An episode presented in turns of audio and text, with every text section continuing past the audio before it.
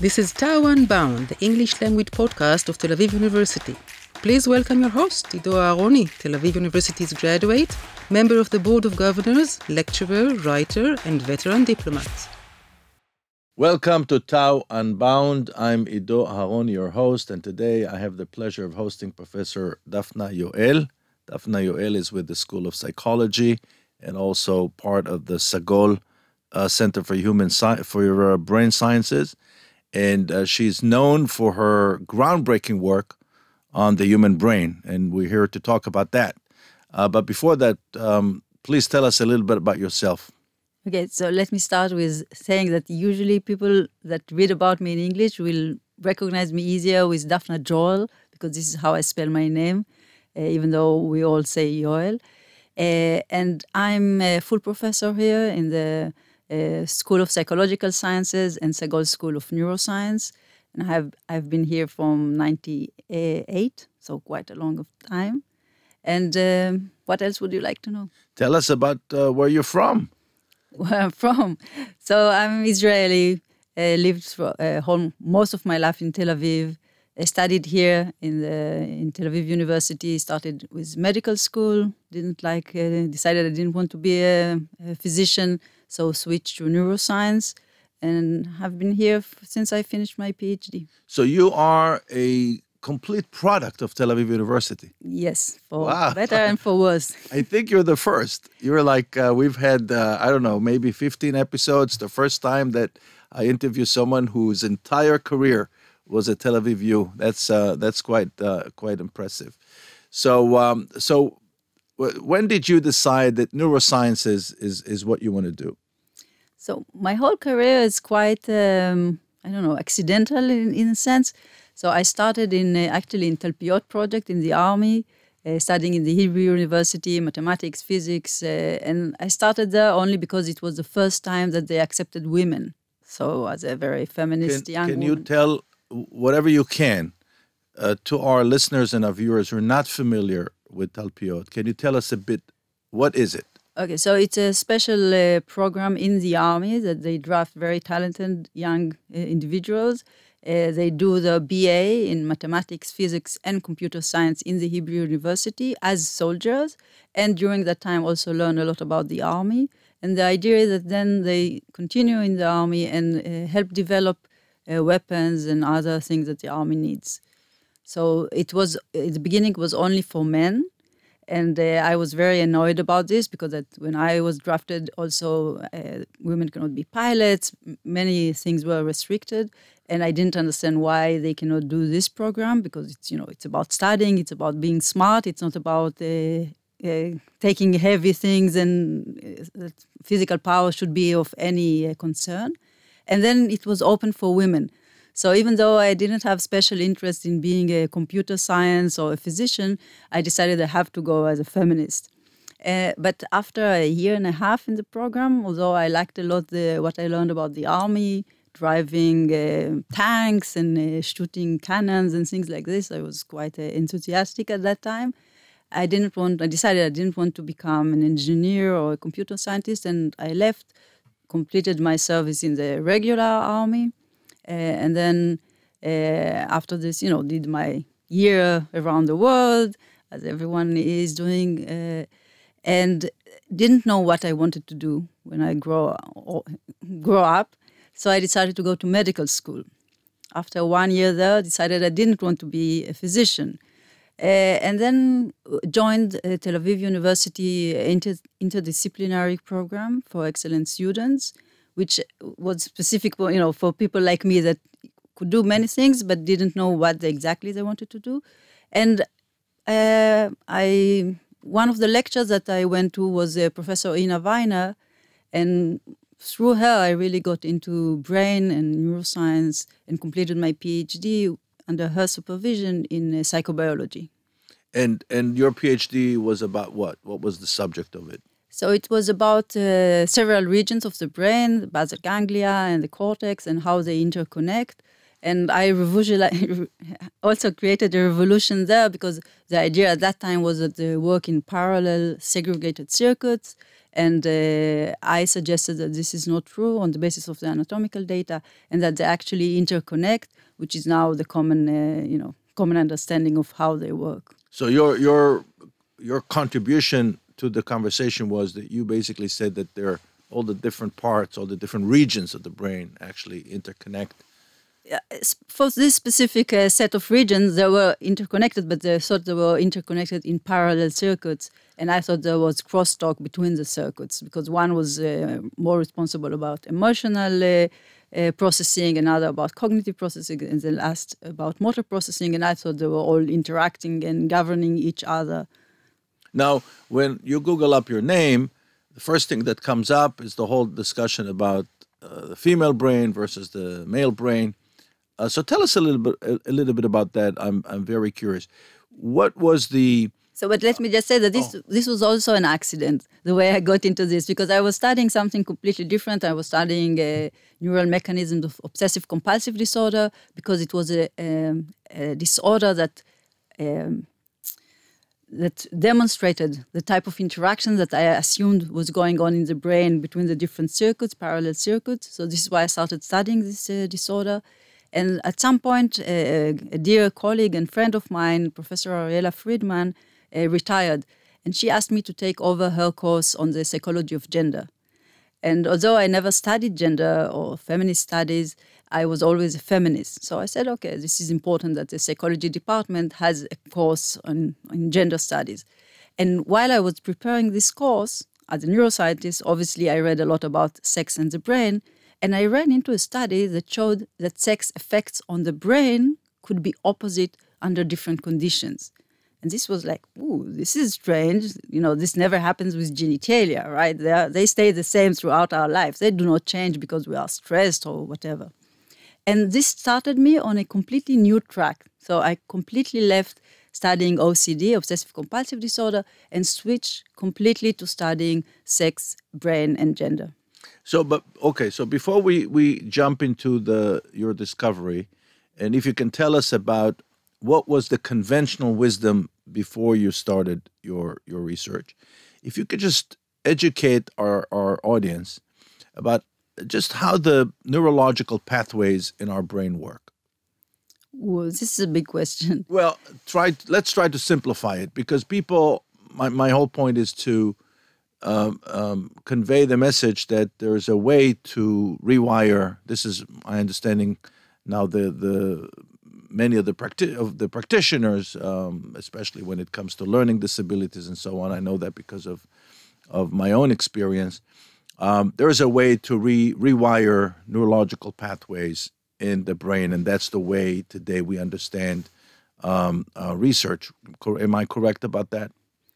I wouldn't want to go this direction because I think it's very complex and we know very little about how the brain works, and this changes, this understanding changes all the time. And what I've been doing in the past, I don't know, more than a decade now, is not really uh, looking into this, but instead trying to understand how people think about sex and the brain and the relation between sex and the brain, and you know the very common myths that there are male and female brains, and challenge this understanding. So that was the conventional wisdom when you started that there's a male brain and a female brain. Right. And what did you discover? Okay, and just people were making and still are making, you know, tons of money out of claiming that men are from Mars, women from Venus, there are male brains and female brains.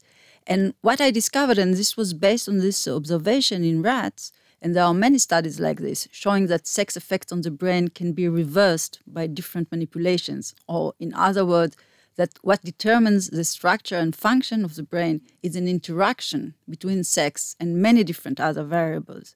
And what I realized is that these different effects do not add up consistently within individual to create two types of brains, male brains and female brains. Or in other words, what's typical of the uh, brain of men is not to only have male typical features. And what's typical of the brains of women is not to have only female typical features. This was the, the dogma. This is still, in some places, a dogma. What I realize is what's typical of the human brain, regardless of your sex category, is to have both male typical and female typical features. And this was a revolution. So usually when we think, because of the binary framework, when we think about sex and the brain or anything else, the only question we ask is, are men and women the same or different?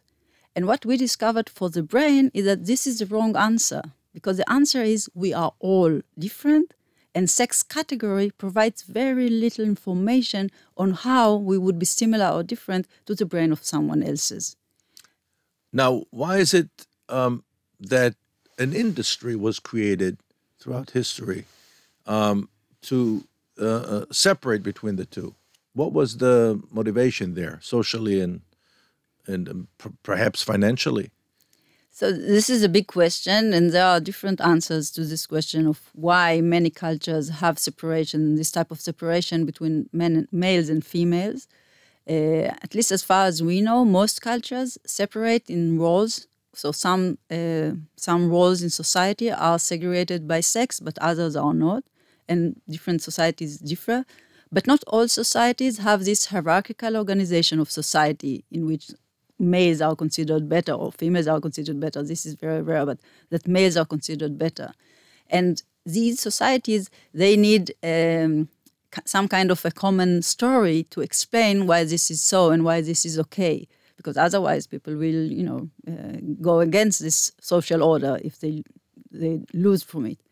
And um, you see different religions, so they have stories that explain why why men are better. Better. We have this in uh, Genesis, for example. Uh, we have two stories in Genesis. One is an, an equal story that uh, God created males and females and gave them the earth to rule, and the other that most of us know with uh, creating men first and then creating women from the rib, etc. So this is a story of unequal roles and status in society. And when uh, modern science emerged in the 17th century, science took the role of religion in explaining social order. And they explained not only the uh, unjust social order regarding sex, they also explained why the poor are poor and why uh, white men are better than black men, for example, etc. And they attributed everything to the brain. And the only thing that remained up until our days is a story about the male and female brain because no, nowadays no one will say that Chinese, for example, are not as good as white people because something in the brain, even though there are differences uh, between different ethnic groups in the brain. But not between men and women. Yes, there are group level differences between the brains of men and women, but they do not add up to two types of brains. So, this is a revolution that I introduced it's not about whether there are group level differences or not. The question is whether there are two types of brains as there are two types of re- reproductive systems. And we do have two types of reproductive systems. You can reproduce only as male or female. Some people cannot reproduce, they are intersex. But in the brain, we are all intersex if you want. So all of us have a mosaic, each a unique mosaic of male typical and female typical features. So, what are the implications of your discovery scientifically and beyond that? So, scientifically, um, it means that if you want to study, for example, the neural mechanisms of language, you shouldn't look at uh, sex. You shouldn't introduce sex as an independent variable because it will only create um, false positive differences or false positive results. It's better to just treat human brains as a single highly heterogeneous but single highly heterogeneous population. So this would be for research. In the um, uh, in the social order, I want to. Um, I do not think that biology should guide our moral decisions. So the question of, for example, uh, are men and women or are humans good or bad by nature has nothing to do with how we want to organize society. It's a very interesting philosophical question, maybe, but it's not a moral question or a social question. So even if we discovered that humans are bad by nature, then what would we do about this? Should we cancel police, courts, etc., and let's say, okay, we are bad, let's just celebrate this? Obviously not. So the same with sex doesn't matter whether there are male and female brains. This should not inform us regarding how we want to organize society. However, having said that, it is easier to convince people that we should let go of the binary social order which harms everyone, males and females, if they understand that people are mosaic. Because when you realize that everyone is mosaic, not just you, because I'm sure you knew this about yourself, you didn't know about your brain, but you can recognize some feminine and some masculine characteristics of yourself, psychological characteristics. But now you can understand that everyone is like this. And if we are all mosaic, why should we have this gender binary system that imposes this distinction and let us, you know, tell us what we are supposed to do and not supposed to do because of our genitalia. Now, do you see any implications of your discovery on the world of medicine? Yes, yeah, so again, what we are trying to do is turn the binary presumption, so the pre-assumption that humans with male and female genitalia belong to two types in every respect, we try to turn this into an empirical question. So it is interesting or important also in medicine to ask where the sex category is very important. For example, reproductive medicine, very important. Brain, not important. Okay, but we show this empirically. So this is a question open for every domain in which sex differences are found. So we hear a lot, for example, that there are differences in how men and women pre- uh, present when they have a, a stroke or when they have a cardiac arrest. So it's important to realize do we have two species here that we need to treat differently, or should we only um, uh, research or invest everyone, men and women, old and young, etc., to cover the entire human variability? But we should not treat dif- people differently just because of the sex category. Now, based on your experience, um, is the world of practitioners out there uh, open to your ideas? So we are now in a transition between studying only men and assuming that everyone is like men, so men are humans and that's it, to now uh, going with uh, gender medicine to thinking of men and women as belonging to two types. And the truth is somewhere in between. So it's important to study both men and women to cover the entire human variability. But it is wrong to pre, you know, to assume in advance that men and women belong to two types in every respect.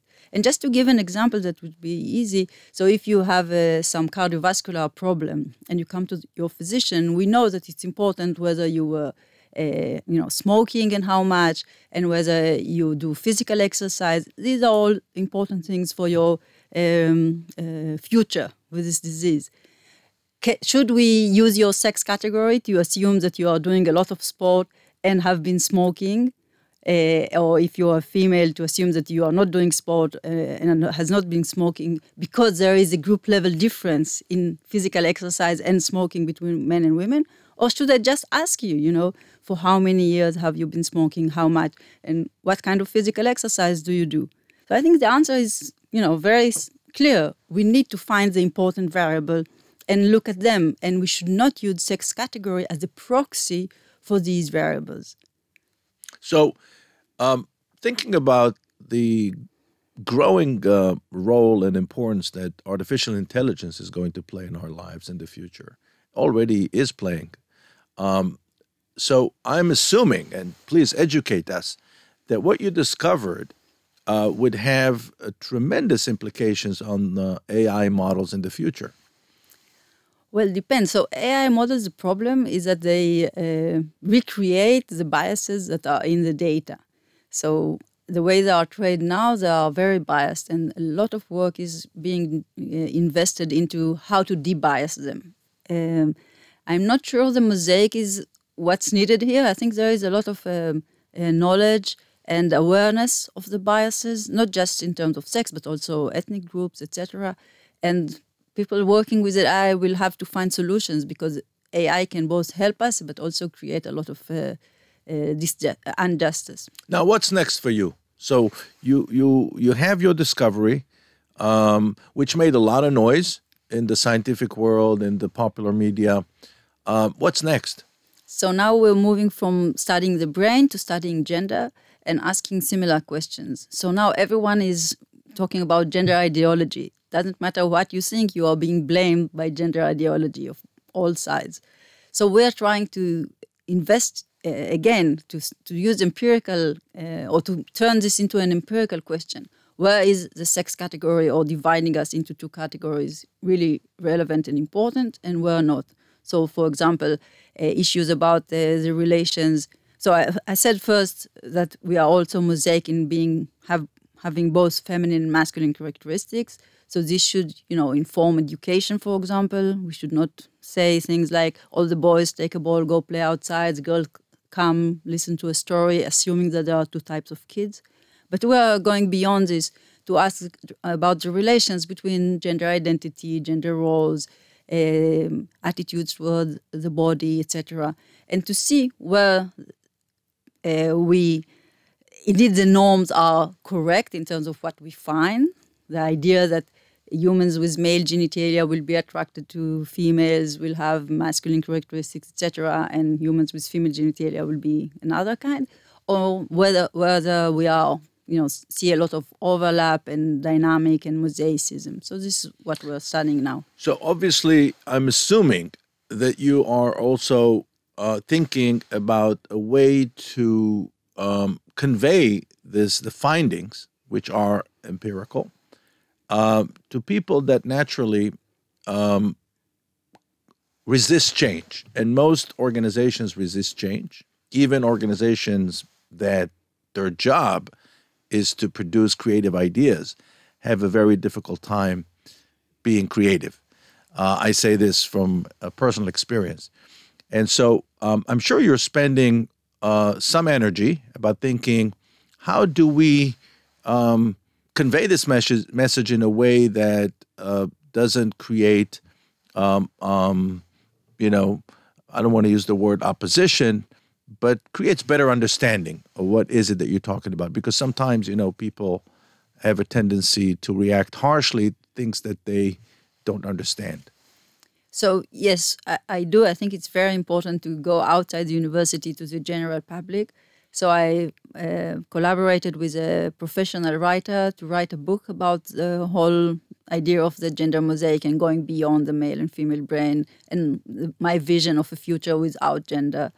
So this was one project, and now we are really already launched a, a website in which people can explore their own gender mosaic. So you can answer a set of questions and then see how feminine or masculine you are in each trait. So see your mosaic and also how your mosaic changes when you change your comparison group, because obviously what's feminine and what's masculine differs across cultures. So the questionnaire is in already in 10 different languages. And uh, also you can compare yourself to different 10 countries, I think, around the world. So you can see how you know your mosaic in comparing to an American sample and compare it to a sample from Japan, for example. Very different, obviously. And uh, and tell us a little bit about your network of other researchers and universities that are working on the same thing. I'm assuming you're not alone. So in a sense, still I am. Uh, because the idea of the mosaic is orthogonal to different uh, types of uh, feminist uh, critique of the dogma of the male and female brain. So for centuries, centuries actually, uh, feminists have argued that the idea of the male and female brain is not correct because there is a lot of overlap between men and women, and also because the question of the nature versus nurture. So yes, we see a difference, but why is it there? Is it because of nature, or is it because you know we were treated differently from the moment we were born? And the idea of the mosaic the question of whether these differences, regardless of the source and how much overlap they have, do these differences add up consistently within each brain or individual? This is a, a unique and a new question that I introduced into the field.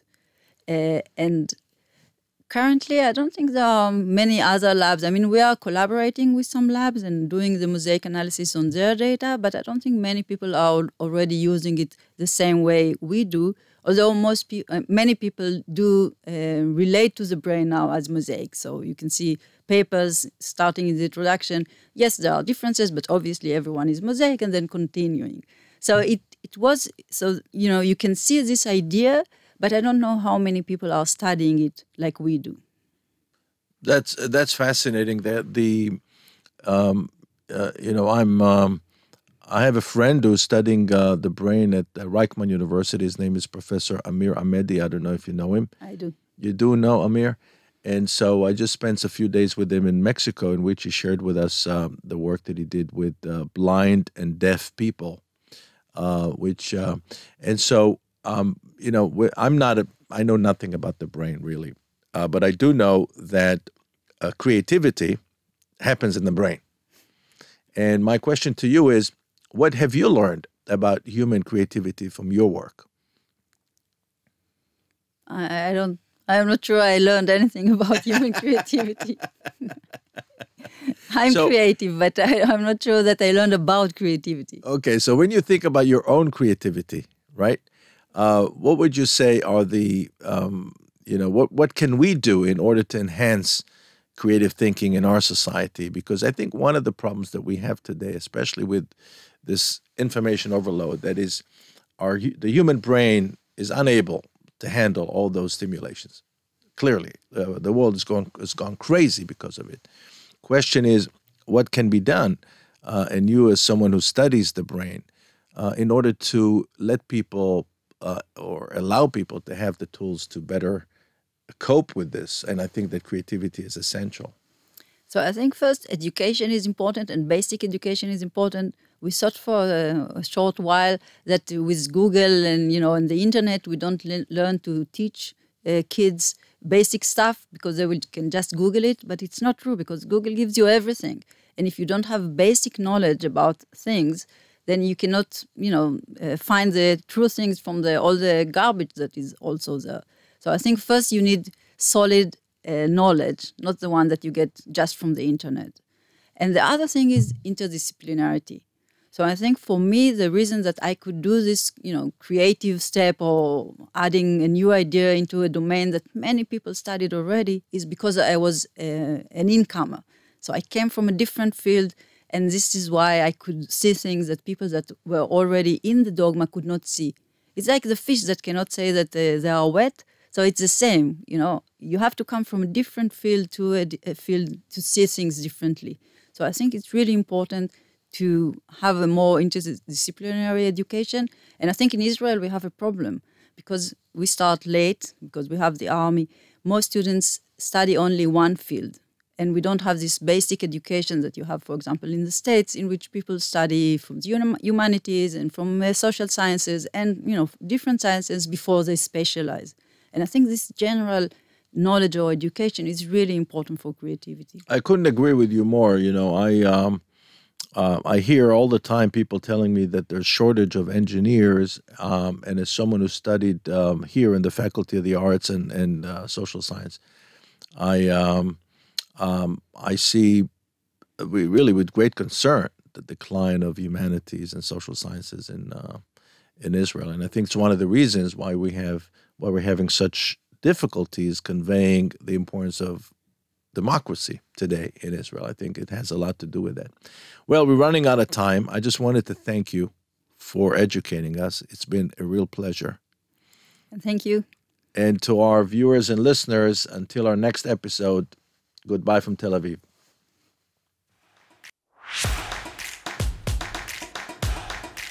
This is TAU Bound, the English language podcast of Tel Aviv University. Please welcome your host, Ido Aharoni, Tel Aviv University's graduate, member of the Board of Governors, lecturer, writer, and veteran diplomat.